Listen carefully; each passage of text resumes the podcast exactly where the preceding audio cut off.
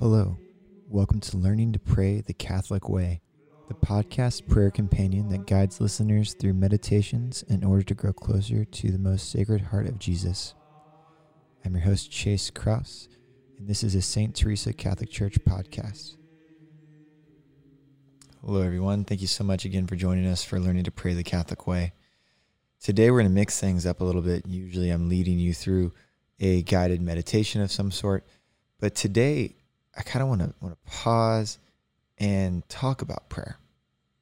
In my experience in ministry, a lot of times, no one's really ever formally taught how to pray or taught about prayer. In, in the church, we call this spiritual theology. So the study of God, the study of how God, about God, of how He reveals Himself to us through prayer. So I want to talk just, just briefly about prayer today. But before we talk about prayer, it's important that we invoke the Holy Spirit. So let's say a brief prayer now. If you'll join me in the name of the Father, and the Son, and the Holy Spirit. Heavenly Father, we give you thanks and praise for this time to be with you, to learn about you, to learn how we can commune with you, to grow in holiness and virtue.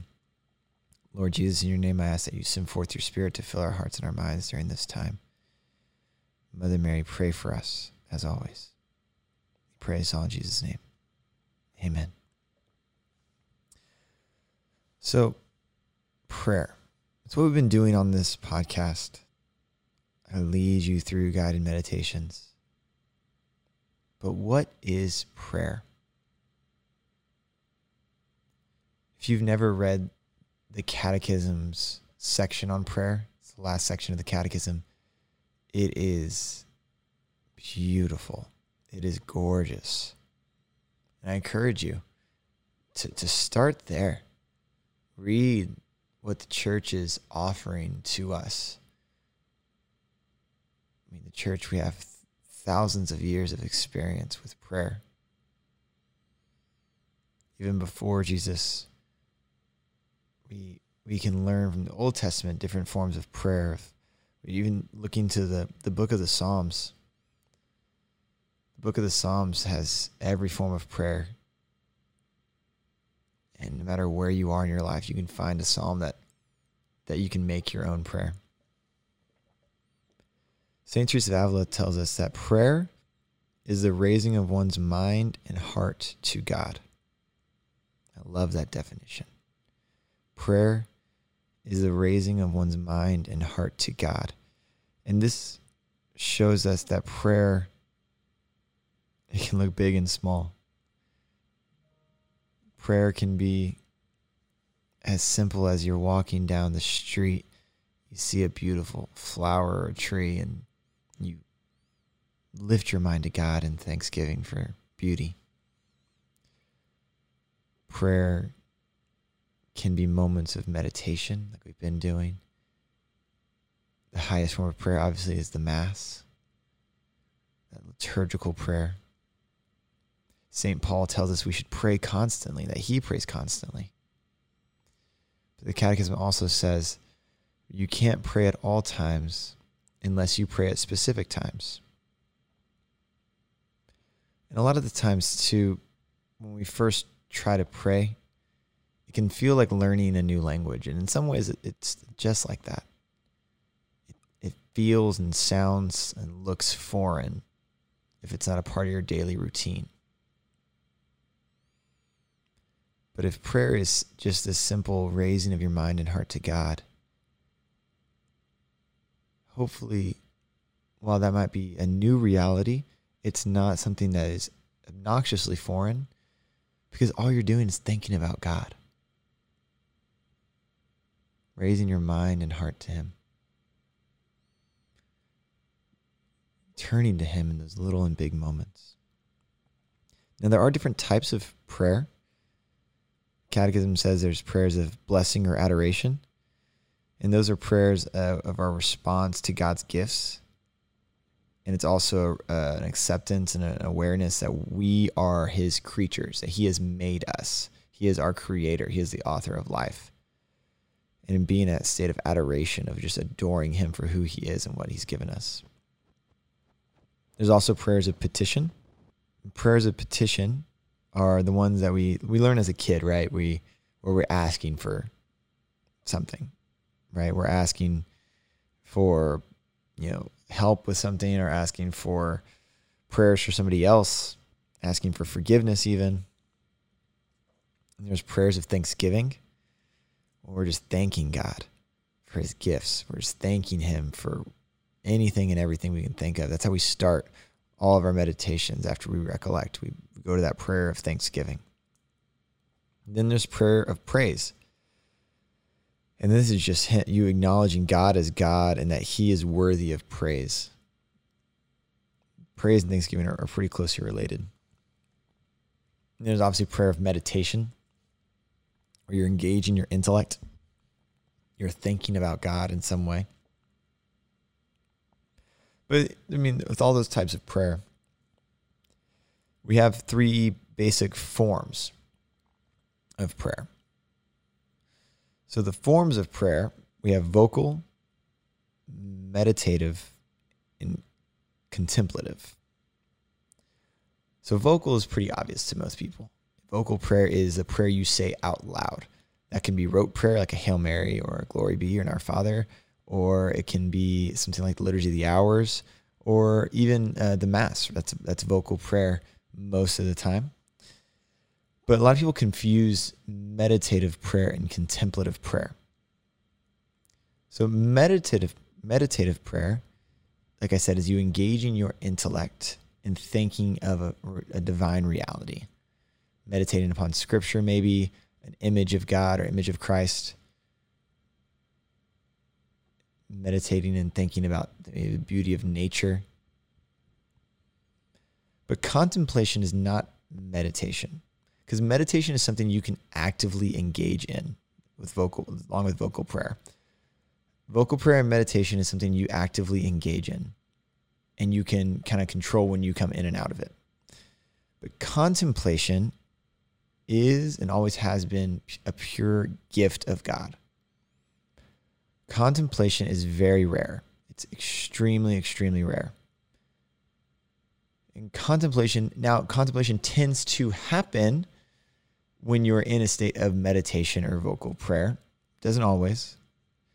Like I said, it's a gift from God. So you can't control when you receive contemplation. And contemplation is when you, we receive divine gifts from God. And it can come in the form of consolation. It can come in the form of a mental image, maybe. It can come in the form of, a, of an idea. And that's why it's really important to have a spiritual director because sometimes people can think they've received contemplation, but then once you say, once you tell it to your spiritual director, they can tell you, you know, ah, maybe that's not from God, that might be from you. And they can kind of you know, help you discern whether or not it was truly contemplation and this is different types of contemplation. We have the prayer of quiet, which is that state where you're at peace and at rest with God. There's a lot of different types of contemplation, but at the end of the day, contemplation is always a gift of God that you can't control. So, vocal prayer and meditation is you actively engaging in a prayer. And contemplation is you receiving and you can't control that. And also, you shouldn't strive to pray to receive contemplation. It's a gift. So if the only time, only reason you pray is to receive gifts, that's an that's an immature type of love, right? That's a, that's a childish love. We pray to commune with God, to learn from Him in the divine classroom, in the classroom of silence. And if we happen to receive contemplations, praise God, that's great. But then we should move on. St. John of the Cross talks about this a lot where if we receive these consolations, if we receive contemplation, praise God and then move on. Because we seek the God of consolations. We don't seek the consolations of God. So the question with prayer is what does it do? Right? What does prayer do? Well, we have to answer another question is well, what's the point of the Christian life? Well, the point of the Christian life is to get to heaven. That's the goal of everything. Well, what is heaven? Well, heaven is our ultimate union with the Trinity. Heaven is union with God, our triune God, with our triune God. But there are no imperfections in heaven. God is perfect. So therefore, we must be purified and perfected before we can stand to be in the, the, the presence of perfection. So hopefully, this happens in this life. We undergo these purgations, we undergo these trials and sufferings, so that one day we may enter into heaven.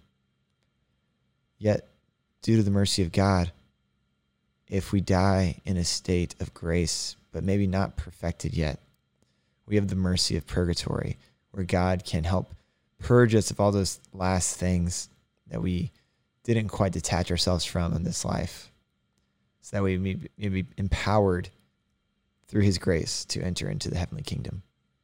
So prayer is almost a practice for heaven. If heaven is, con- is u- total union with the Trinity, then prayer in this life is union with the Trinity in an imperfect way. Yet it's through this union that God reveals to us what we need to let go of, to be purged of, or how we need to grow in our love for Him, so that way we may be ready to enter into His kingdom. We may grow in this beautiful relationship with the Heavenly Father through Jesus Christ our Lord. Prayer ultimately leads us to cruciformity, to being conformed to the person of Jesus Christ and Him crucified. We're trying to be imitators of Christ. Not just treat him as a symbol or as a figurehead, but to allow the Holy Spirit to conform us